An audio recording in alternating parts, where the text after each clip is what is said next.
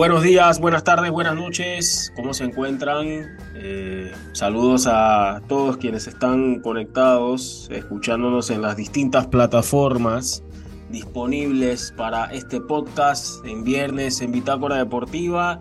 Samuel Macolín quien les habla hoy en compañía de Alvin Pineda y Jesús Pinto para conversar un poco sobre lo que se avecina a partir de este viernes, lo más importante de pronto que ha acontecido durante la semana a nivel deportivo. ¿Cómo te encuentras, Alvin? Bienvenido. Muy buenos días, muy bien. Gracias por eh, acompañarnos y un gusto poder entonces hablarle de lo que es la actualidad del deporte durante esta semana y lo que se espera durante este fin de semana que se aproxima. Jesús, ¿cómo te encuentras?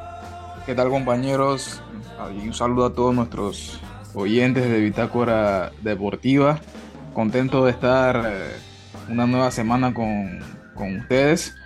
Y como tú mencionas, eh, para hablar un poco de, lo que se aproxima ¿no? este fin de semana con, los eventos deportivos, eh, principalmente los de Panamá, la LPF, que está en su recta final, y, también en, esa Nation League, en busca de ese boleto a, a los cuartos de final, compañeros.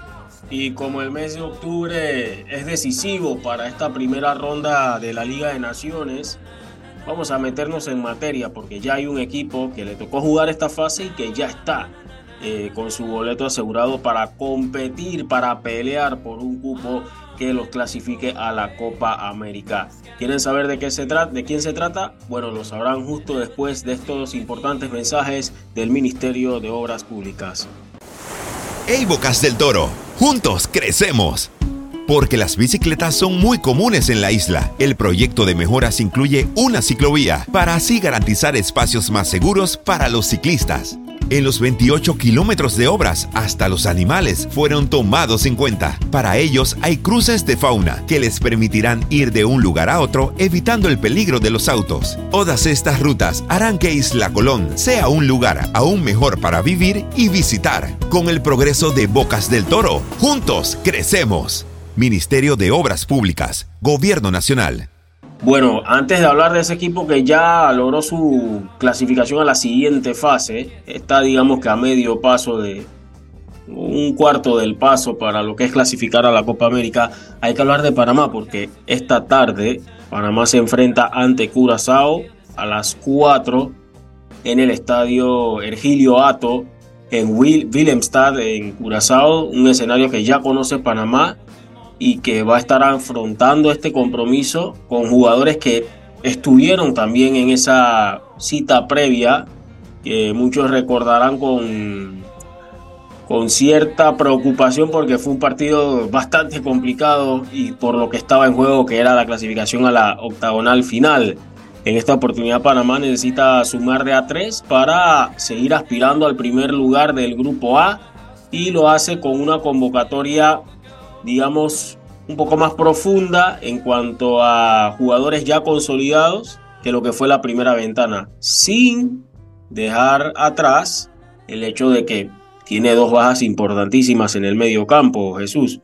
Sí, como tú mencionas, un partido eh, que si nos vamos atrás, eh, complicado, ¿no? Recuerda ese partido de eh, rumbo a, a Qatar 2022, contra la selección de Curazao que nos complicó. Eh, pero bueno, ya en esta ocasión, eh, un equipo de isleño diferente, viene no viene bien, viene del, fracaso, del fracaso que no pudo conseguir ese boleto a la, a la Copa Oro. Y en, esta, en este clasificatorio que no ganó un solo partido, ha perdido los dos y viene con esa presión de, sumar de a tres, ¿no? de mantenerse en la pelea. Eso puede ser eh, eh, un rival por ahí engañoso, ¿no? Eh, de que viene mal, herido, pero que busca mantenerse en, el combate por ese, esos cuartos de, final. Y una Panamá que, como tú mencionas, viene con esas dos bajas, ¿no? en el medio campo. La sorpresa es que Thomas Christiansen no, no, ha, no ha podido o no quiere, mejor, mejor dicho, tener otro jugador, aunque sea del plano local, y se ha ido con, los 23 eh, hacia Curazao. Eh, evidentemente Panamá es favorito, eh, no es sorpresa para ninguno, pero con esas dos bajas en el medio campo, da la curiosidad de quién podría por ahí suplir esas ausencias. Se habla de Cristian Martínez, se habla de, de Agdiel Ayarza, pero veremos, todo puede pasar, hasta se habla de, cambio de sistema, veremos con qué nos sorprende Thomas Christensen. La idea principal es conseguir los tres puntos, ¿no? Para acercarnos y a esos cuartos de final, compañeros cambio de sistema o no, creo que Panamá de igual forma tiene que doblar esfuerzos ante la ausencia de estos jugadores por la demarcación que, que presentan en el medio campo, pero tiene jugadores que uno pensaría pueden suplir esa ausencia, quizás en, entendiendo lo que puede hacer Alberto Carrasquilla y también el propio Abdiel Ayarza, y el propio José Murillo que está dentro de la convocatoria, pero no es volante de contención, si es un jugador un poco más volcado hacia el ataque, pero que sabe cómo recuperar balones, sabe cómo ejecutar esa tarea. Eh, el equipo para mí va a tener que compensar esas ausencias desde la parte colectiva. Eh, la tenencia de la pelota obviamente es importante. No sé cómo vengas eh, la selección de Curazao después de esas dos duras derrotas que sufrió y con unos procesos que yo diría, Alvin, han sido procesos abortados porque no han durado mucho los entrenadores después de Patrick Kluivert y esto te dice de que lo que nos estaba mostrando Curazao en un principio ya comienza a ser como una mera ilusión o algo que queda simplemente eh, algo efímero, un recuerdo efímero, porque no se ve algo de parte de Curazao que nos represente como un proceso bien llevado. Ahora con el surinamés, en este caso eh, Gore, que está al frente de este equipo y que en su momento fue jugador, fue futbolista en Países Bajos. Hay que ver si el equipo de pronto, bueno, se siente cómodo o a gusto con este nuevo proceso que se ve bastante inestable. ¿Cómo ves a esta selección de Panamá, Alvin, entendiendo que recupera o cuenta con algunos jugadores que no estuvieron en la primera ventana?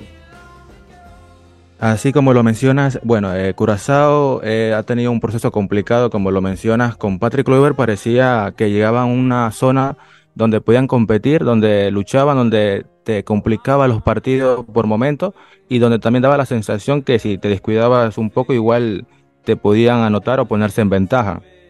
Eh, también eh, con lo que son las bajas de Panamá, como lo has mencionado, creo que tenemos los suficientes jugadores para suplentarlos sin mayor, sin mayor problemas. El tema, más que todo, pienso yo, pasa por la concentración y el entusiasmo que le pongan los jugadores panameños a la hora de salir al campo, porque en papel, viendo el partido, muchos quizás crean que son tres puntos que ya están en la bolsa, que nada más hay que irlo a recoger, que solamente hay que salir al campo, meter los goles y salir, en teoría. Pero todos sabemos que los equipos caribeños siempre son complicados y más que todo cuando juegan de local, por lo tanto la concentración va a ser muy importante.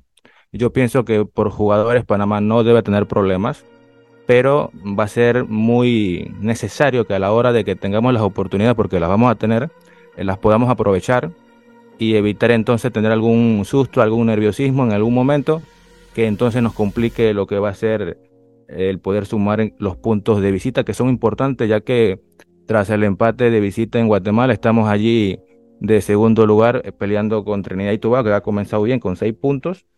Y entonces enfrentar de mejor manera lo que sería el próximo partido de local frente a Guatemala.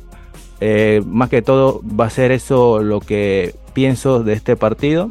Curazao me imagino va a tener momentos porque van a jugar de local, van a tratar de ir por el partido. Han comenzado mal, pero van a tratar seguramente de dar una buena impresión ante sus aficionados. Por lo tanto, eh, vamos a ver cómo sale Panamá como mencionabas, Agdiel Ayarza te va a agregar físico al equipo. No estuvo en la primera ventana. Christensen ha confiado en esta vez que puede aportar algo al equipo diferente a lo que se tuvo en la convocatoria anterior. También tenemos a Cristian Martínez que tal vez si quieres darle un poquito más de, manejo de balón, en teoría más posesión, también te puede dar eso en el campo. Así que nada, veremos qué sucede, pero en principio tenemos las herramientas necesarias para poder sacar este partido adelante. Yo pienso que también el problema de Panamá de pronto no pasa por las ausencias de Welch o de Godoy. Me parece que es más sobre la inconsistencia que por momentos presenta el equipo, sobre todo en el frente de ataque. Entender de que por más de que tengas un gol de ventaja y que estás generando y no las estás eh, eh, aprovechando o concretando, entender que va a llegar un momento dado en el partido donde después de mucho que falles, el, otro rival se te crece y va a encontrar una oportunidad donde te va a terminar amargando. Creo que ya Panamá es momento de que aprenda eso, sobre todo porque es un camino que recién empieza. Eh, recordemos que todavía no ha empezado las eliminatorias rumbo al Mundial, pero son cosas que Panamá ya debería tratar de que no se le vuelva a presentar en el futuro, entendiendo lo que está en juego y más porque ahora llega esta fecha con una presión que a mi concepto se la tiene bien ganada por lo que sucedió en el partido ante Guatemala. Y además tenemos que también considerar que la presión está por el hecho de que también hay que jugar con los números, entendiendo de que Panamá en diferencia de goles quizás quizás pueda verse o quedarse corto a diferencia de Trinidad y Tobago, pero ya no depende de sí mismo únicamente para quedar primero. Necesita que de pronto Trinidad y Tobago deje puntos ante la selección chapina y encargarse de la selección chapina en el Rommel Fernández. Pero son distintas combinaciones pensando en esos duelos de cuartos de final por los cupos directos a la Copa América. Sin embargo, antes de pensar en eso, Panamá debe enfocarse en sacar 6 de 6 en esta ventana. Los árbitros para este compromiso son meramente estadounidenses. Es la terna arbitral que se ha designado para este duelo que será, reitero, a las 4 de la tarde para todos los que están escuchando, todas y todos que están saliendo de sus trabajos o se están movilizando a esas horas, como suele ser de costumbre, de que entiendan que a las 4 está jugando Panamá y si quieren estar pendientes al juego, al juego ahí van a tener que resolver, como diríamos en buen panameño, ¿no? Hay, hay distintas maneras de estar pendiente al juego en un horario el viernes, hoy, un horario medio que atípico para partidos de selección nacional de Panamá. Bien, la terna arbitral es la siguiente, eh, está, estará el estadounidense Ismail El Fat para este encuentro, junto a Cory Parker, Kyle Atkins y como cuarto árbitro Víctor Rivas de Estados Unidos, es la terna arbitral para este compromiso. Bien, Jesús, ya se dieron otros resultados también en, la, en el grupo A, en el grupo B, corrido de la Liga A, donde ya clasificó Jamaica a la siguiente fase.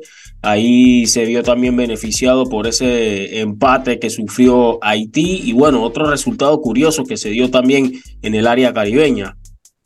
Sí, una selección de Jamaica que goleó, le pasó por encima en su visita a Granada 4 a 1, eh, con tantos de Romario Williams al minuto 12, Shamar Nicholson al minuto 23, de Marai Gray al minuto 74 y Bobby de Córdoba Reed al minuto 87 descontó Trevon Williams por el equipo de Granada, eh, Jamaica que, que, buscaba su clasificación y lo logró eh, con 7 puntos, ya está en, en, los cuartos de final.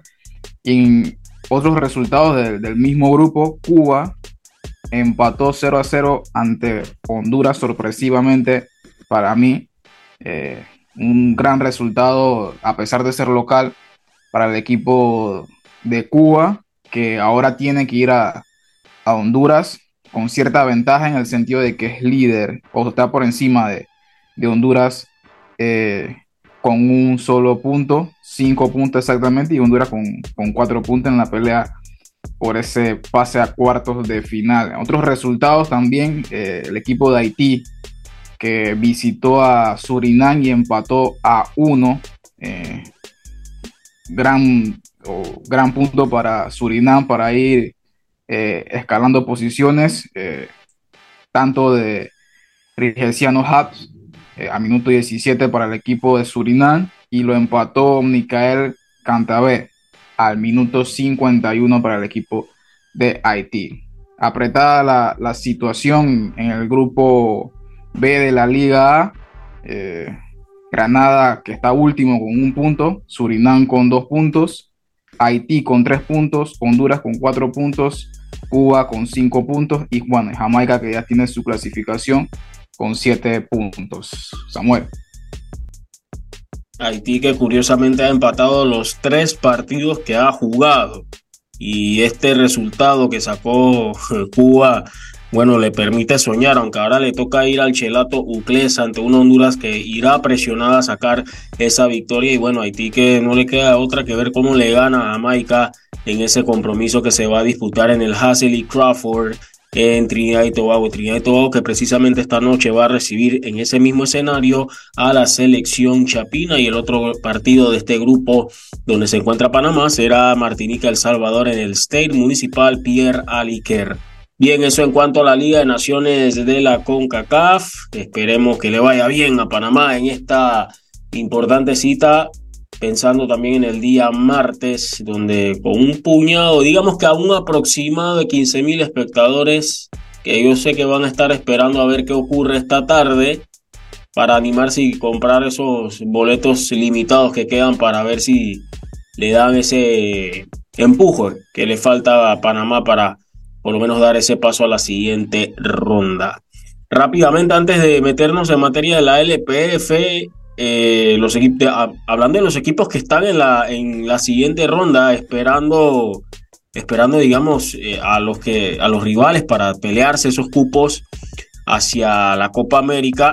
Canadá, que es una de ellas, perdió esta mañana 4 por 1 ante Japón en partido amistoso un resultado eh, que bueno, no, no está hablando muy bien del interinato de Mauro Bielo.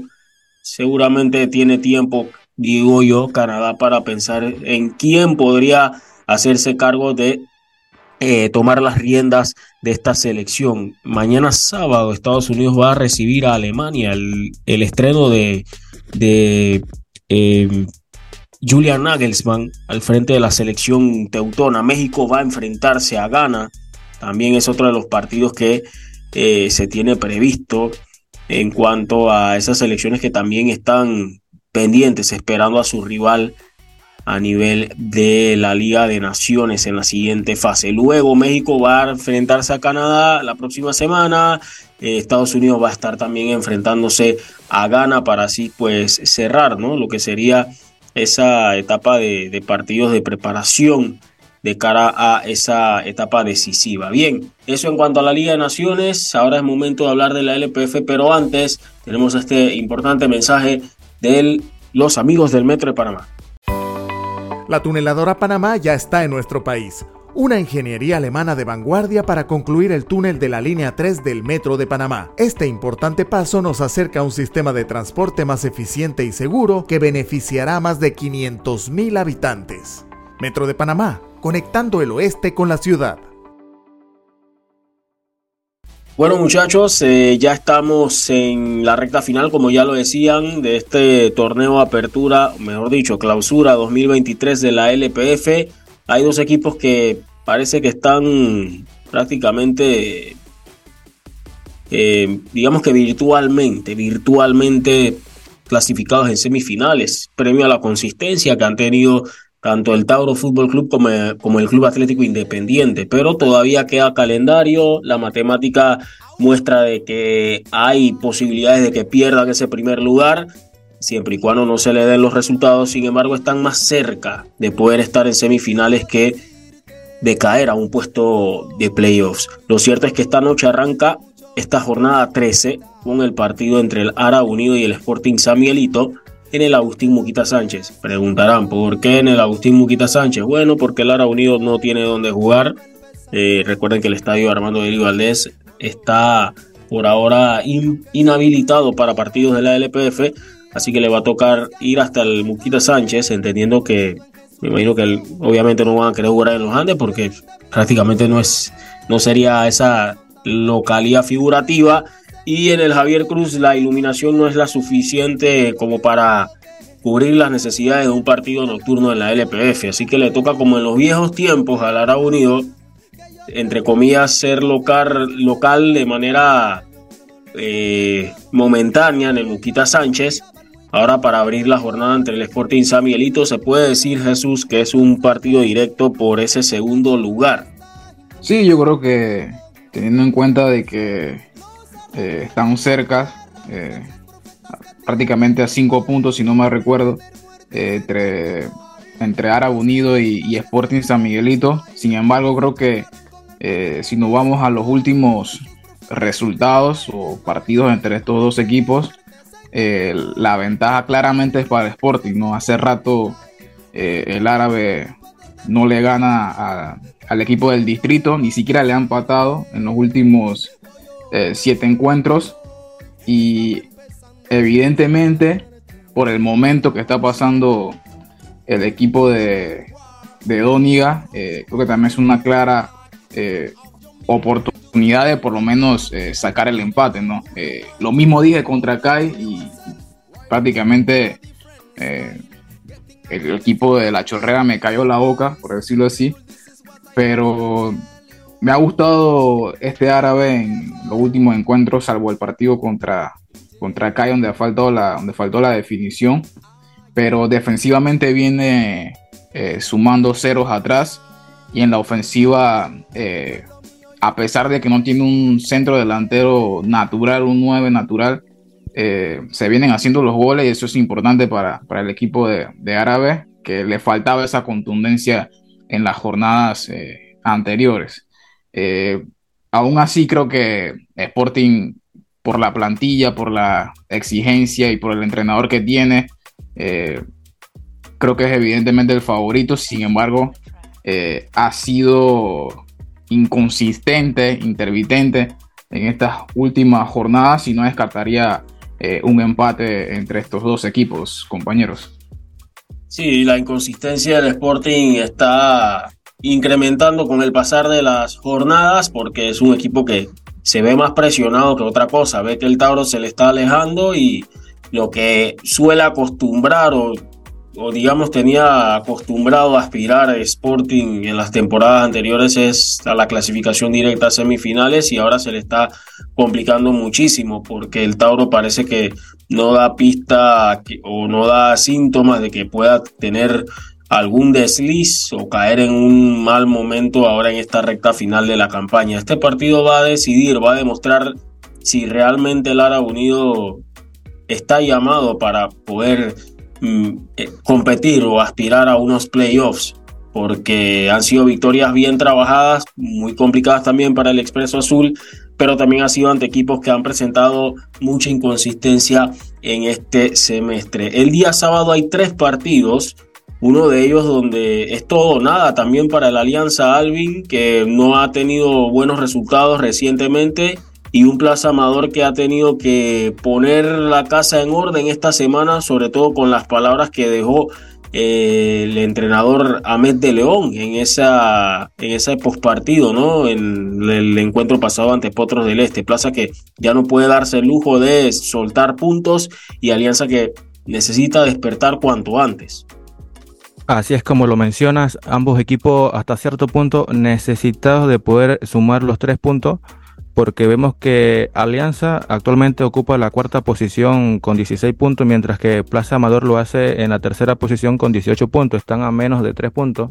Por lo tanto, si en la eh, teoría de que la Alianza lograra ganar este partido, pasaría a estar ocupando la tercera posición y sacando al Plaza Amador de la zona playoff. Eh, están en una zona bastante pareja, eh, estamos como mencionabas al inicio del segmento de la LPF en la recta final y cada punto es importante. Eh, viendo lo que son los, números recientes de ambos equipos, eh, podemos observar que correctamente el Plaza Amador viene de empatar en un partido en el que había quedado con superioridad numérica desde el primer tiempo y bueno, no supo aprovecharlo y al final del partido el técnico hacía la mención de que el equipo le había faltado la actitud necesaria para poder entonces encaminar ese partido y haber sumado unos tres puntos que hubiese sido mucho más importante del empate que lograron al final. Mientras que la Alianza también viene eh, con, digamos, no la mejor dinámica ya que viene de dos derrotas consecutivas, entonces vienen también con esa necesidad de poder sumar. En papel, un partido muy parejo, un partido en el que se espera eh, mucha disputa por ambos equipos y entonces esperemos ceder de la mejor manera para ver eh, al final, más que todo, para los aficionados, un buen partido. Sí, va a ser un partido bastante enredado también, va a ser un partido, creo yo que muy enredado por lo que presenta Alianza, eh, es un equipo tácticamente muy, muy, muy eh, firme desde el aspecto defensivo, pero un aspecto defensivo que no se ha visto apoyado por la parte del frente de ataque. Plaza Amador que no va a contar ni con Samir Ramírez, tampoco con Jordan Girón, aunque ya lo de Jordan Girón parece que es por lo que resta del torneo. tampoco estará Blas Pérez, hijo, eh, que está suspendido, pero bueno, eh, a solventar sobre todo la ausencia de Samir Ramírez, el caso del Plaza Amador. El otro compromiso de esta jornada, bueno, eh, un, equipo que ya conoce cuál es su, destino, su destino ya no está en sus manos, y me refiero al Atlético Chiriquí, donde, bueno, la noticia positiva, pero no es para aplaudir ni tampoco tirar fuegos artificiales, ni para agarrar una cinta roja y cortarla como si estuviéramos inaugurando algo bonito, es que supuestamente ya se saldaron las deudas que tenían pendientes con el resto de la plantilla del Atlético Chiriquí. Vamos a ver, eh, deudas pendientes del pasado. Hay que ver si no se les atrasan o se les acumulan las que están en vigencia, ¿no? Pero bueno, ya se es harina de otro costal. Atlético Chiriquí viaja a Atalaya para enfrentarse al Humesid, que necesita ganar Humesid y esperar que algunos resultados le acompañen, entendiendo que Herrera y San Francisco se tienen que quitar puntos y Kai podría de pronto, tratándose del derby, arrebatarle puntos al equipo del San Francisco Fútbol Club. Necesita ganar un mesit para seguir aspirando a, un puesto de, playoff después de esa dura derrota, Jesús.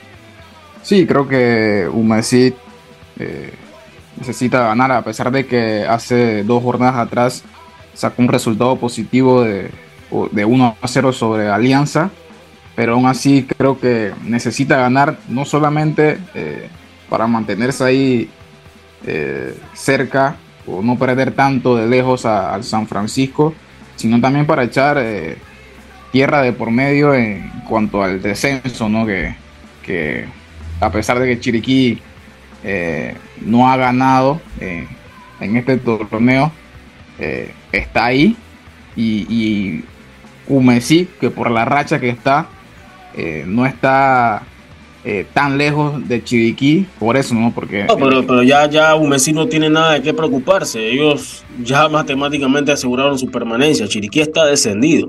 Chiriquí sí, está descendido. Sí, sí, pero o sea, para eh, mantener, seguir o aprovechar la racha del equipo chiricano, de que no ha ganado en este torneo y aprovechar eso y enracharse en teoría en cuanto a la recta final, ¿no? Así que eh, a pesar de que, como tú mencionaste, que es un proyecto, bueno, en programas anteriores mencionaste que un proyecto abortado, todavía está a 8 puntos de, del San Francisco y pueden aprovechar eso de que Chiriquí evidentemente está descendido y acercarse al equipo sanfranciscano. Samuel. El equipo san franciscano que va a estar visitando a, entre comillas, al, al equipo del CAI un derby que se lo digo así, algunos, algunos lo entenderán, otros de pronto que, bueno, lo verán de otra manera, pero yo digo que acá y le hace bien un derby donde el San Francisco venga bien, o venga por lo menos sacando resultados que, que los mantienen en una conversación competitiva, porque el San Francisco está simplemente esperando otro titubeo del universitario para ellos tomar ese lugar. Igual saben que se tienen que ver las caras próximamente. Y el equipo del CAI, que como ya sabemos es el equipo del año en el fútbol panameño, sabe que más adelante ya tiene que pensar en el Real Estelí, pero tiene el derby donde quiere asegurar de una vez por todas su pase a la siguiente ronda, es decir, a las semifinales. Pero a CAI le hace bien enfrentarse a un San Francisco en buen momento y al San Francisco le hace bien eh, poner a prueba ese buen momento ante el mejor rival del fútbol panameño en la actualidad, Alvin. Así es como lo mencionas, ambos equipos van a salir a ganar el partido, eso está claro, una rivalidad que va más allá de los puntos. Ambos equipos con realidades muy diferentes, como lo estabas diciendo. El CAI sale con la intención de ganar los tres puntos para ya que más que todo asegurarse en lo que es el primer puesto y ya mm, pensar como mencionabas en el Real Estelí, mientras que el San Francisco sale con la necesidad de ganar para estar allí, sabes, peleando lo que sería el entrar al playoff, esperando ya sea un tropiezo del Deportivo Universitario o el Herrera. Entonces va a ser un partido muy parejo. Ambos equipos vienen, como decías, en una buena racha. El San Francisco le costó iniciar el torneo, pero vemos que en las últimas fechas ha ido sacando los resultados. El CAI, a pesar de estar en dos competencias a la vez, eh, ha sabido sacarle provecho a su plantilla y han estado sacando los resultados. Por lo tanto, se espera un partido muy vistoso porque ambos equipos tienen la intención de, manejar bien el balón. Eh, se espera también mucha disputa porque, como todo el mundo sabe, es un partido muy, muy reñido en lo que es el tema de fanaticada, de fanaticadas. Entonces, esperemos un buen espectáculo del fútbol en este partido de la LPF que se espera sea el partido, creo yo, eh, de la jornada. Vamos a ver qué nos trae, pero seguramente será un buen, buen partido. Sí, un equipo de San Francisco que no le ha ganado al CAI en los últimos cinco duelos y en esos últimos cinco duelos solamente ha podido eh, derribar el arco del CAI en dos ocasiones. Entonces es un reto mayúsculo para el plantel de Gary Stempel que no va a contar con el guardameta Samuel Castañeda ni con el defensor Wesley Cabrera. Son las ausencias notables en el equipo del San Francisco para este compromiso. Y el día domingo hay dos partidos. El día domingo hay dos partidos. Potros recibe a Tauro Fútbol Club. Potros necesita ganar o ganar. Edwin Aguilar se enfrenta al equipo de sus amores. Ese partido será a las 4 de la tarde.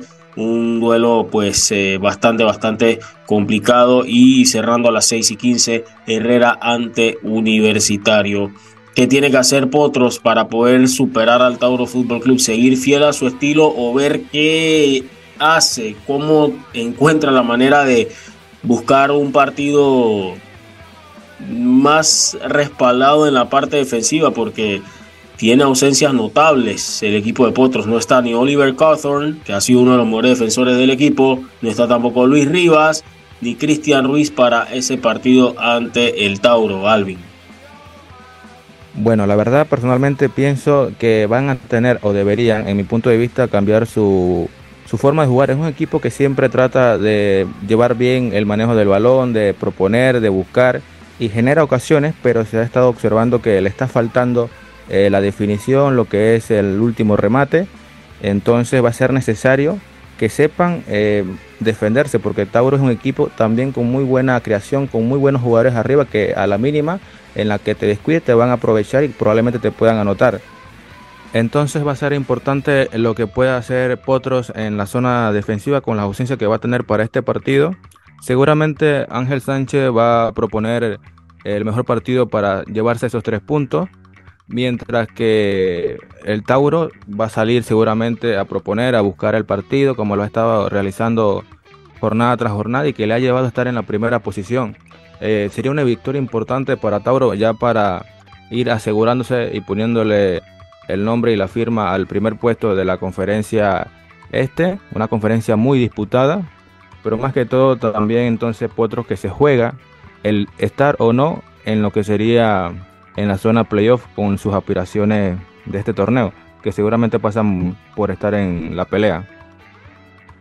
Sí, un equipo que por fútbol, bueno, eh, de pronto no ha tenido mucha recompensa por cómo ha jugado, eh, pero también ese mal comienzo de torneo, que es, digamos, lo acostumbrado, eh, no es nada nuevo en Potros, esta vez pesó más que lo que había pesado en torneos anteriores. Es lo que, lo que me, da la impresión con relación a este equipo de eh, Potros del Este. Y bueno, cerrando la jornada, otro partido que tiene tintes a partido de la jornada es Herrera ante Universitario en el Estadio Los Milagros. ¿Por qué?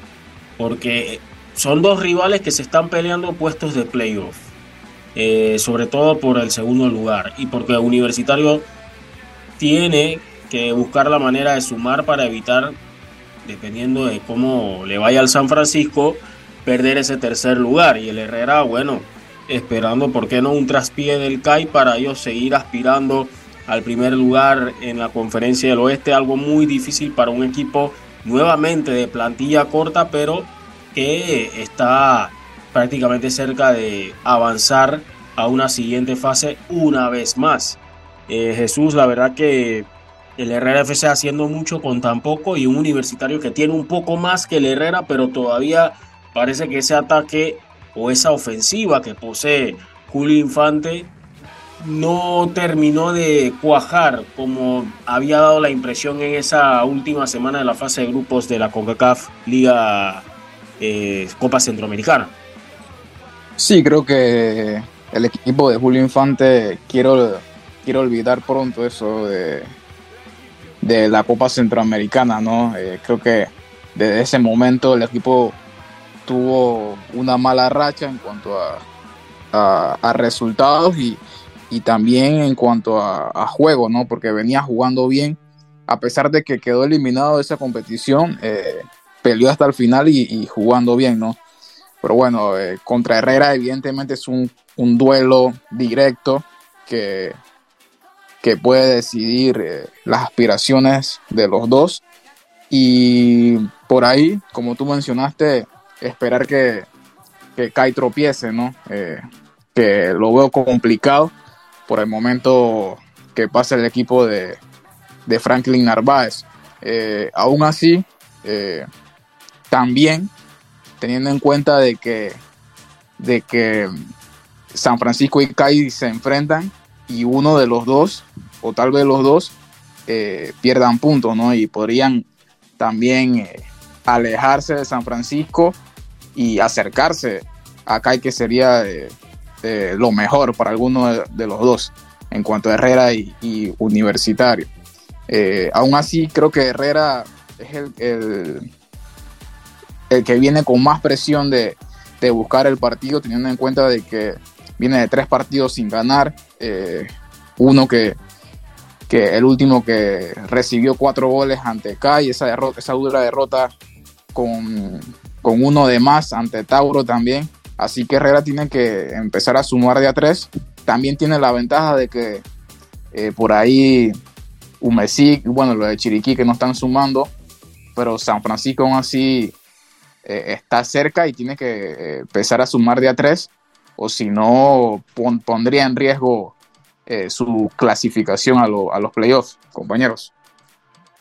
Sí, pondría en riesgo su clasificación en los playoffs, pero también hay que entender que eh, el equipo, bueno, ha contado con, el hecho de que San Francisco desperdició mucho tiempo en, la ronda regular. Lo mismo el caso de Humesit, que no, no, no descontaron puntos cuando se les presentó la oportunidad.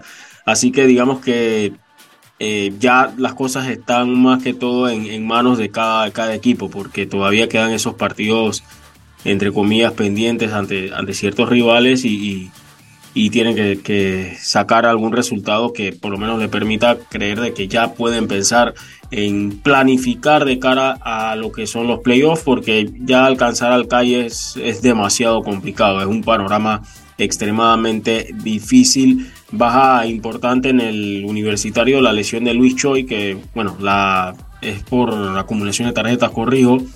Así que ahí ya va a tener que pensar en otro, otro ajuste que tiene dentro de la planificación Julio Infante para encarar ese compromiso ante el equipo herrerano que será a las 6 y 15 de la tarde en el, estadio Los Milagros en Chitre. Bien, eso en cuanto a la LPF. Ya así cerrando este segundo bloque de la edición de hoy, de viernes en Mitácora Deportiva, nos preparamos para el tercer bloque porque hay que hablar del béisbol de las grandes ligas.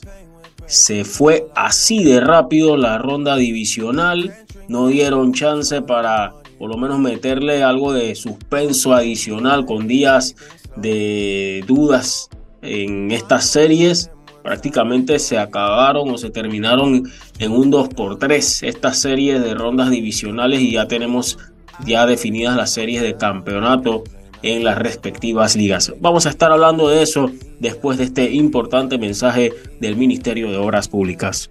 Yo quiero estar más tiempo con mi familia. Pronto podremos acortar distancia entre las comunidades gracias al proyecto de ampliación de cuatro carriles de Villa Grecia a Chilibre, porque Panamá trabaja para nosotros mejorando la movilidad urbana. Ministerio de Obras Públicas, Gobierno en Acción. Bien, los favoritos prácticamente, o la mayoría de los favoritos prácticamente le dijeron adiós a la temporada, sobre todo en la Liga Nacional. Mucho se hablaba y se comentaba de la división este de la Liga Americana que tanto se reían, tanto se decía de que, ah, mira cómo quedaron los Yankees, mira cómo quedaron los Medias Rojas de Boston. Y al final, los Orioles, los Rays y el equipo de los Toronto Blue Jays de una vez para afuera. Cambio y fuera, prácticamente. Y en esta oportunidad, pues la Liga Nacional no se salvó tampoco, porque los equipos que llegaron a las 100 victorias también se fueron. Dodgers de Los Ángeles, con sus ya conocidos problemas para ver cómo emparapetaban su rotación de lanzadores. Y el equipo que iba de récord en récord, los Atlanta Braves. Nuevamente cayeron ante su verdugo, los Phillies de Filadelfia. Jesús, ya hay series preparadas, listas, a esperas del primer grito de Playball, donde se va a estar disputando ya los cupos para clasificar a la serie mundial. Correcto, Samuel y, Alvin. Eh, una serie de postemporada que han dado más sorpresas. Eh, evidentemente, como tú mencionaste, el tema de, los Dodgers de Los Ángeles, que, que siguen con, con esa racha de, derrotas en postemporada. Eh, han ganado solamente un partido en, en ocho encuentros, si no mal, mal recuerdo, en, en postemporada en los últimos dos años. Y los Bravos de Atlanta que tuvieron el mejor récord de todas las grandes ligas y los Phillies no les importó eso y, a las primeras lo, los despachó. Eh, y los Orioles, bueno, por ahí empezó quizás eh, la inexperiencia en, estos en estas postemporadas, en estos eh, partidos decisivos y la mano de Bruce Bochy se vio nuevamente en postemporada y, y da la sensación de que el equipo de los Rangers se han enrachado en, en, este, en este último mes. Bueno, y los Astros de Houston que hicieron empezar su, experiencia en, en postemporada y, sacaron los resultados como claro favorito en, la serie, ¿no? Pero bueno, eh, en cuanto a, los próximos encuentros, los Phillies que se miden a, a los sorprendentes Arizona Diamondbacks y duelo de, de Texanos. En la Liga Americana, los Astros de Houston se miden ante los Rangers de Texas, eh, dos novenas que tuvieron ahí hasta el final en la pelea por, por el banderín del oeste. Al, fin, al final, los Astros se llevaron el, banderín, como, como ha sido eh, rutina en estas eh, últimas temporadas. Aún así, creo que es una serie bastante pareja. dos equipos que o dos entrenadores en este caso que mueven muy bien sus piezas, que con inteligencia y para mí es una serie mundial eh, adelantada en este caso. Y aún así, en cuanto a la otra, otra serie, para mí dos sorpresas en cuanto a lo que veníamos viendo en, temporada regular, unos Diamondbacks que, bueno, Diamondbacks y Phillies que pasaron por, por Wild, Card y, y están enrachados eh, los Diamondbacks que barrieron en esas dos series ante dos rivales o dos campeones de, división, puntualmente los cerveceros de Milwaukee y los Dodgers de Los Ángeles. Veremos si sigue esa racha en esta serie ante los Phillies, una gran oportunidad para los Diamondbacks que no, regresan a, una serie divisional de hace alrededor de, 20 años. Así que eh, gran oportunidad para los Diamondbacks de regresar por lo menos a una serie mundial, compañeros. 16 años tenían los Diamondbacks de no llegar a una serie de campeonato de Liga Nacional, recordando que habían perdido ante los Rockies de Colorado en 2007. Allá estuvo el parameño Manuel Mani Corpas en ese equipo de los Rockies de Colorado, si mal no, me, si mal no recuerdo. Y bueno, eh, nos queda claro de que el béisbol de octubre es otra cosa. Usted olvídese de los 160 juegos o los 162 juegos, lo que sea que se dispute en la ronda regular. Ya cuando viene el béisbol de octubre, el asunto cambia. Es cuestión de estrategias, es cuestión de evaluar qué otros brazos hay por ahí que de pronto no, han visto, no ha visto el rival por mucho tiempo. Ahí se configura mucho lo que es el cuerpo de lanzadores para sacar ventaja ante los, los, bates más amenazantes de cada equipo. Sí, también queda claro de que el descanso en postemporada no, no te conviene, porque eh, prácticamente eh, los campeones de división, divisionales, caso de Bravos, Dodgers, Orioles, eh, Milwaukee, no pudieron clasificar y, se quedaron con equipos de, de, de.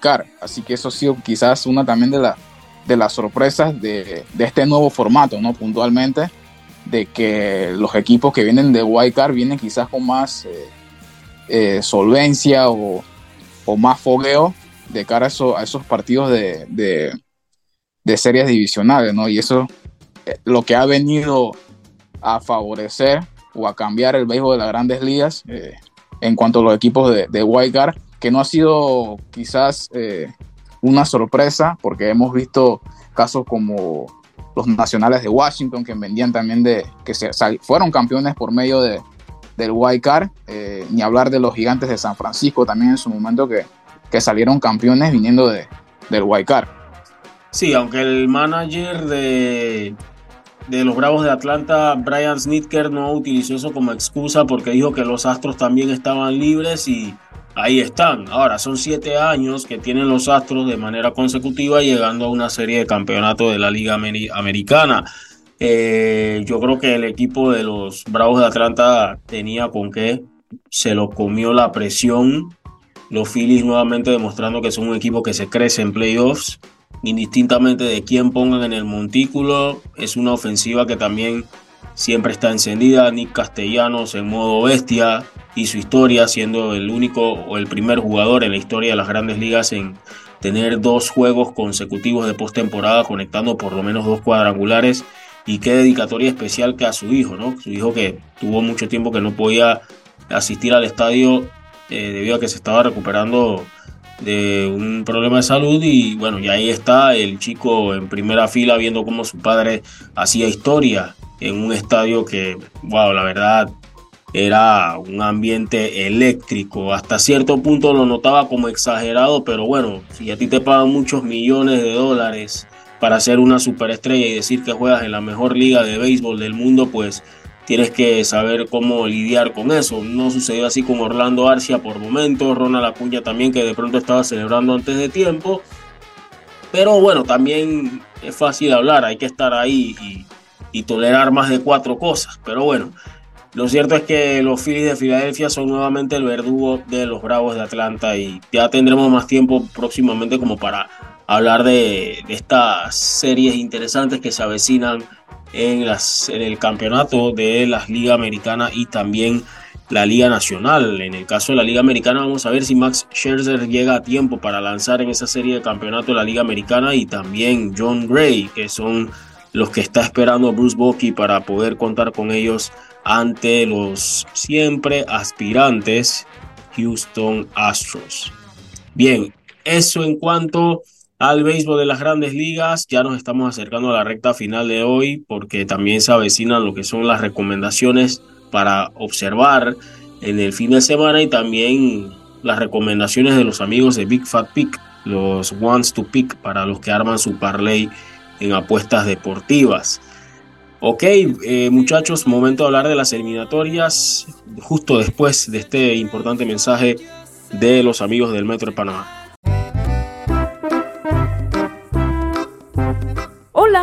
¿Has paseado en el metro? Es bien bonito. pero es importante dejar salir antes de entrar al tren, circular siempre por la derecha, no botar ni un solo papel, no consumir alimentos y bebidas en la estación. Eliminatorias sudamericanas, tercera fecha, eh, Argentina líder, por ahí, bueno, Chile por fin se encontró con la victoria, Ecuador se puso al día, entre comillas, con los puntos, pero Venezuela dio de qué hablar en esa tercera fecha, Alvin. Así es, en un partido que en principio eh, iba a ser también bastante a favor de lo que era el equipo visitante, que en este caso era Brasil, la pentacampeona del mundo con, toda, con todo el renombre que tiene. Eh, lo más normal era poder ganar este partido sin dificultades, pero no fue así. Eh, Venezuela se mantuvo ordenada a pesar de que iba bajo el marcador un gol por cero. Supo esperar su momento y bueno, llegó el empate en los minutos finales para esa importante, importante punto, ya que le mantiene en zonas de clasificación. El partido se abrió al minuto 50 con, con gol de Gabriel tras asistencia de Neymar y luego lo estaría empatando el jugador Eduard Bello al minuto 85. Tras este empate, Brasil se mantiene en la segunda posición con 7 puntos después de dos victorias y este empate que sacó en, en el día de ayer. Y Venezuela con este empate llega a 4 puntos y se mantiene en la sexta posición. Esto sería más que todo este partido que se vivió de gran emoción por lo que fueron los el país hermano de Venezuela. Sí, que estuvieron pendientes a lo que sucedía con la Vinotinto en la arena Pantanal en Brasil, donde Brasil se esperaba que podía ganar cómodamente en casa, pero no fue así. Eh, partido complicado de principio a fin. Venezuela defendió muy bien con sus bloques, pero también las veces que pudo asomarse trató de incomodar Ahí Gabriel Magaláes, que el defensor tuvo que tratar de abrir la cuenta por Brasil porque se le estaba haciendo difícil al frente de ataque y bueno, un partido que también terminó con mucho disgusto por parte de la afición local al punto de que arrojaron objetos también, algunas eh, bebidas y demás a, su, a los jugadores, partido que había terminado caliente también por una reacción de Salomón Rondón en un despeje que puso la pelota en las gradas y eso no le gustó a, los jugadores de Brasil. Pero qué golazo se mandó Eduardo Bello del equipo de Venezuela, hay que decirlo, eh, está ilusionando este inicio eh, del proceso ahora con Fernando Batista, el argentino, al frente de la selección vino tinto.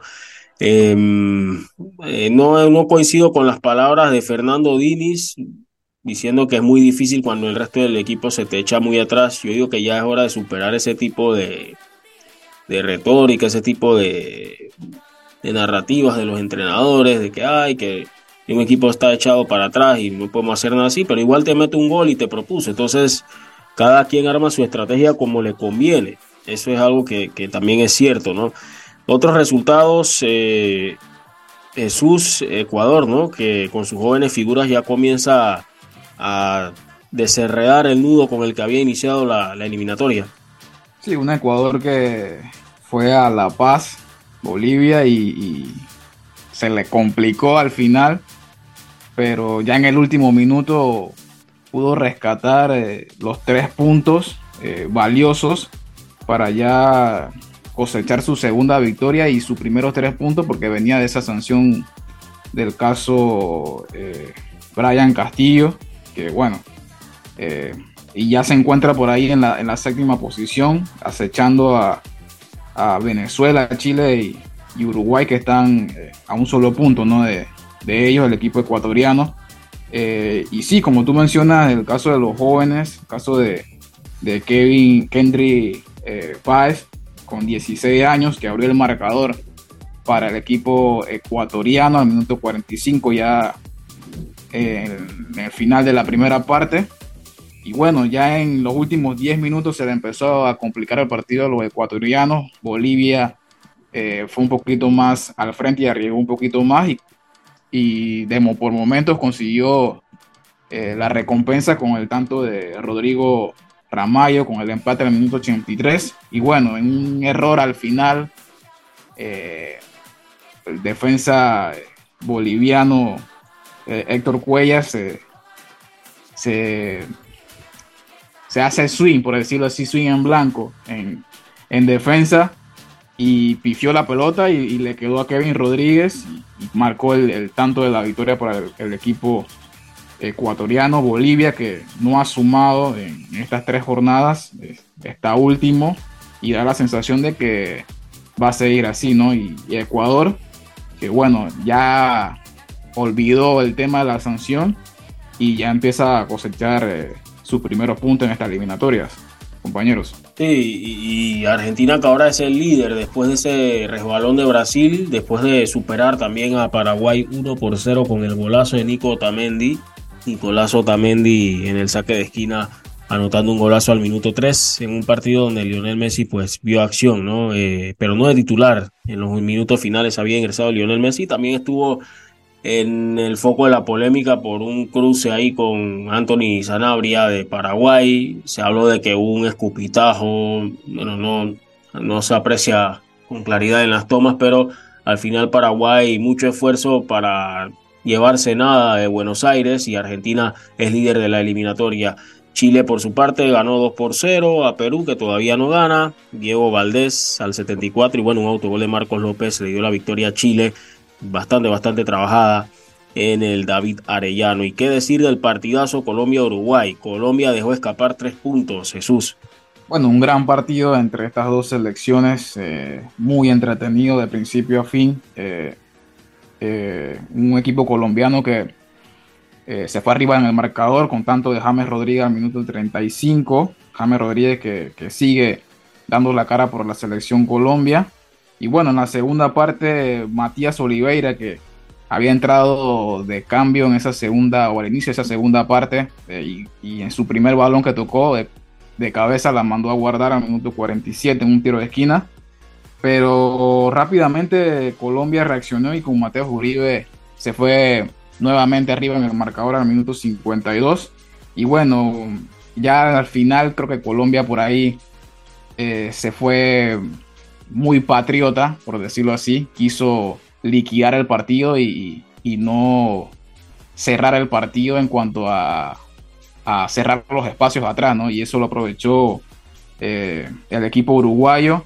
El gran partido de, de Camilo Vargas entre los tres palos, a pesar de que cometió el penal al final, eh, esa doble amarilla y la expulsión se llevó el jugador del Atlas y Darwin Pinzón, eh, perdón, Darwin eh, Núñez definió de la pena máxima y puso el empate 2 a 2. creo que gran punto para, para Uruguay, que sigue cosechando puntos y Colombia por lo menos mantiene el invicto, ¿no? Y Colombia se mantiene en la tercera posición con cinco puntos y Uruguay con cuatro unidades, compañeros. Bien, eso en cuanto a las eliminatorias sudamericanas, donde empieza la acción y este año estará pues dándose más partidos. Eh, la otra semana ya sería la cuarta jornada de estas eliminatorias sudamericanas y donde ya hay, hay tres selecciones que necesitan ganar ya para poder evitar algunas complicaciones más adelante. Bien, ya nos metemos en la recta final, vamos con los ones to watch y también los ones to pick por parte de los amigos de Big Fat Pick después de estos mensajes del Metro de Panamá. Por tu seguridad y la de todos, espera el tren detrás de la línea amarilla y sitúate a lo largo del andén o plataforma de espera. La metrocultura la hacemos juntos. Metro de Panamá, elevando tu tren de vida. Bien, Alvin, coméntanos cuál sería o cuál sería de pronto tu recomendación para este fin de semana. Bueno, en este caso, para la próxima semana, en este, de lo, ahí está la jornada de la eliminatoria sudamericana. Hay un partido muy, muy interesante, un Uruguay-Brasil, un partido llamado a ser un buen, buen partido como tal. Vamos a ver, en teoría, eh, Brasil debiera ganar, pero va a ser de local en Uruguay. Entonces va a estar bastante parejo, veremos. Pero en principio Brasil sería el candidato a, ganar este partido. Jesús, tu recomendación para este fin de semana. Bueno, en cuanto a eliminatorias europeas rumbo a la Eurocopa 2024, hay dos partidos para este fin de semana muy interesantes. Esta tarde eh, Países Bajos se mide a la selección de Francia, eh, dos equipos que, que, por historia evidentemente están peleando por los puestos altos.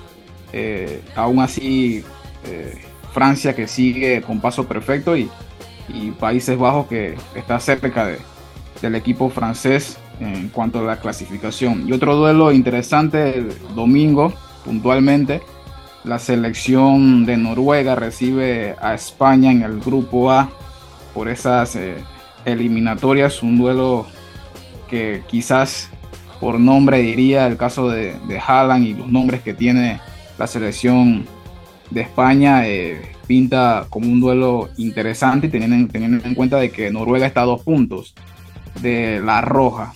Y bueno, y en cuanto al béisbol de las grandes ligas, eh, empiezan eh, las semifinales o los duelos de, de, por ese boleto rumbo a la, a la Serie Mundial. Y los Rangers de Texas se miden a los Astros de Houston en el juego 1. Eh, un duelo interesantísimo, ya lo habíamos hablado antes, de que dos equipos que pelearon hasta final por esa banderín.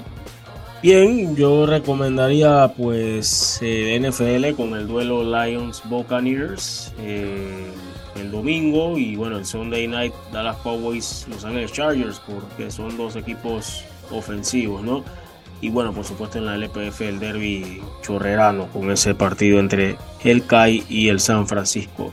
Vamos a escuchar ahora las recomendaciones para los que arman sus parlays y sus apuestas por parte de los amigos de Big Fat Pick con los Ones to Pick. Un cordial saludo a todos los amigos y amigas que escuchan el podcast de Bitácora Deportiva. Somos Big Fat Picks y estos son los ones to pick para este fin de semana. Les tenemos cinco picks de NFL para este domingo. Comenzamos en el norte de la AFC con el partido entre los Cincinnati Bengals y los Seattle Seahawks. Cincinnati que está teniendo un inicio de temporada algo inesperado, viene de quizás su mejor actuación ofensiva en la victoria contra Arizona y van contra una defensa de Seattle que es bastante vulnerable ante el juego aéreo. Así que aquí nos vamos con Cincinnati Bengals Money Line, un partido que estarán jugando en casa. Siguiente partido, New England Patriots contra Las Vegas Raiders. Aquí nos vamos con Las Vegas Raiders Money Line. Si tienen a Josh Jacobs y Devonte Adams en su fantasy, ponga los titulares. Van a tener un gran partido contra el peor equipo de la NFL. Sí, un equipo de Bill Belichick es el peor equipo de la liga. No cuentan con un plan ofensivo efectivo tienen el peor roster de la liga. En fin, Las Vegas Raiders ganará este partido. Para el siguiente partido, otro juego divisional, Los Ángeles Rams contra Arizona Cardinals. Aquí nos vamos con Los Ángeles Rams Money Line. Con el regreso de Cooper Cup, ya el equipo cuenta con una ofensiva con las suficientes herramientas para derrotar en el SoFi a los Cardinals, que son de las peores defensivas contra el juego aéreo. Y a eso añadirle que se lesionó su mejor jugador ofensivo en James Conner. Nos vamos con los Ángeles Rams. Siguiente pick, el partido entre los Philadelphia Eagles y los New York Jets. Posición perfecta para que los Eagles sigan invictos esta temporada. Se enfrentarán a una defensa que es relativamente competitiva, la de los Jets, pero los Eagles cuentan con más herramientas ofensivas. Así que nos vamos con Philadelphia Eagles Money Line. Este pick también es bueno para las personas que juegan Survivor. Philadelphia Eagles Money Line. Terminamos estos picks de NFL en el partido entre Jacksonville Jaguars y los Indianapolis Colts. Después de un exitoso tour europeo, los Jaguars regresan a su casa viéndose bien. El quarterback Trevor Lawrence está jugando bien, ha establecido una buena química con Calvin Ridley. Y el juego terrestre de Travis Etienne Jr. también ha sido bastante efectivo. El pick es Jaguars Money Line. Es un partido difícil, también divisional. Se están peleando el primer lugar de la división nos vamos con los Jaguars. Así que ya, estos fueron los ones to pick para este fin de semana. Recordándoles seguirnos en nuestras redes sociales, arroba BigFatPix en Instagram y arroba BigFatPix1 en la plataforma X. Para mayor información sobre nuestro paquete de apuesta deportiva. Saludos y disfruten los partidos. Bien, ya estamos a punto de despedir esta edición de viernes en Bitácora Deportiva. Muchachos, la Selección Nacional Sub-17 masculina de Panamá sigue preparándose de cara a lo que va a ser esa Copa del Mundo. Completaron gira en Ecuador, donde, bueno, por mera casualidad le tocó enfrentarse a Ecuador, que va a tenerlo como rival en la fase de grupos y se enfrentó dos veces en esta sesión de partidos amistosos en Ecuador, además de duelos contra otros clubes en sus categorías inferiores y está ya próximo a, tener una gira en Turquía antes del Mundial que se va a estar disputando en Indonesia. Em, bueno, la selección dirigida por Mike Stone ha estado trabajando en los Andes, preparándose para para esa Copa del Mundo y ya prácticamente tiene la lista definida el entrenador eh, de esta selección nacional sub-17, Jesús. Correcto, compañeros. Eh, una selección sub-17 que, como tú mencionas, viene de esa gira de, en Ecuador preparándose. Eh, hemos visto muchas cosas positivas de este seleccionado sub-17 que fue a Argentina en esa eh, competencia amistosa donde tuvo una buena eh, o fue se destacó bien eh, en ese torneo internacional en Argentina y bueno que sigue cosechando buenos resultados. En la eliminatoria solamente perdió un solo juego que fue contra contra México. Y bueno le ha tocado un grupo relativamente complicado. Por ahí eh, Ecuador quizás sea el, candidato a, llevarse el grupo, pero está Marruecos también que, viene haciendo buenos procesos en, sus selecciones. Eh, ya vimos lo que hizo eh, en Qatar 2022 y quizás tengan ese ímpetu en otras categorías, caso de, Marruecos y bueno, y, el equipo local que es Indonesia, ¿no? Esperemos que, que sigue esa buena preparación de la mano de Mike Stone, que por ahí escuché que ha sido eh, un poquito duro con, los chicos, pero eh, esa dureza quizás es para que, crezcan y, maduren y tomen las cosas eh, con seriedad de cara a este torneo. Samuel. Sí, yo digo que normal, ¿no? Es, es parte del método de entrenamiento y vamos, son cosas normales que uno ve en, sesiones de entrenamiento, son cosas propias del fútbol, porque más a esta edad donde los chicos tienden a, desconcentrarse con mucha facilidad o a creer que lo que están haciendo muchas veces es lo conveniente y hay que pensar siempre en lo colectivo y no tanto, eh, no solamente en la parte individual. Bueno, eh, vamos a ver cómo Panamá puede capitalizar esta etapa final de la preparación que sería en Turquía. Yo en lo personal, Alvin, no, no sé, no me parece muy adecuado ver a la selección entrenando en los Andes a la una de la tarde. Creo que es un poquito inhumano, me parece. Pero bueno, los chicos han podido solventar eso, motivados pensando en la Copa Mundial. Sin embargo, el Mundial es una historia totalmente distinta a las eliminatorias. Es cierto de que lo que hizo Panamá en las eliminatorias de pronto ilusiona, pero los correctivos son muchos los que queda por trabajar antes de esa cita mundialista. Así es como lo menciono, bueno, aquí, como la mayoría sabemos, Panamá carece de instalaciones adecuadas para lo que sería preparar nuestras selecciones para torneos internacionales. En esta, esta ocasión es la selección sub-17, los dirigidos por Maestón, que, bueno, les ha tocado estar en esta instalación de los Andes, que seguramente el nuevo presenta el mejor horario o las mejores instalaciones, pero es lo que tenemos y bueno, eh, ha tocado. Como mencionas, van a estar entonces partiendo, según información de la federación, el 19 de octubre a Turquía para ir culminando lo que es la preparación, ya que entonces la selección estaría debutando el día 10 de noviembre frente a Marruecos, que en teoría eh, los equipos a pelear eh, la clasificación del grupo serían Ecuador y Marruecos. Entonces va a ser importante cómo eh, Panamá inicie desde el primer partido, en este caso con Marruecos, a tratar de arrebatar puntos y por qué no dar la sorpresa y tal vez poder ganar. Pero sí, un trabajo importante el que se tiene que hacer para tratar entonces de dar una buena impresión, una buena imagen en el torneo de la categoría más importante. Eh, recordar también que Panamá está volviendo al Mundial 10 años después después de que lo hiciera en el 2013 en el Mundial de los Emiratos Árabes Unidos, con el seleccionador Jorge Deli Valdés, que había sido el único anteriormente que había clasificado una selección sub-17 de Panamá a un Mundial, esta vez lo ha logrado Maestón. Así que esperemos entonces que los muchachos puedan captar de la mejor manera eh, las indicaciones del técnico y que a pesar bueno, de la dificultad que están presentando durante la fase previa del torneo, eh, puedan sacarle provecho de la mejor manera para tratar de competir y dar una buena, buena imagen del país en este torneo. ¿Y quién mejor que Mike Stone para ponernos al tanto de lo que sucede con la selección nacional sub-17? Vamos a escuchar las palabras del entrenador en sus declaraciones a Bitácora Deportiva. Bueno, como, como saben, ya venimos de una gira en Ecuador. Creo que eso fue precisamente para eso, para ultimar los detalles, sacarnos de dudas de, jugadores, de su rendimiento en el momento y, ya esta, esta semana que queda ya estamos trabajando las pesas que, seguimos, eso no lo soltamos y los detalles. Bueno, eh, ya, la, ya la lista se entregó, creo que la lista de los 24 jugadores que van para Turquía.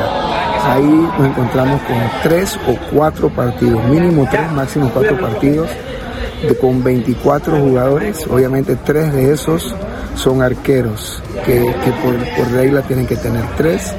Y entonces ahí quedarían los 10 para llegar los 21 de campo para llegar a 18 de campo más los tres arqueros. Son tres jugadores que, que faltan todavía por definir en esta gira.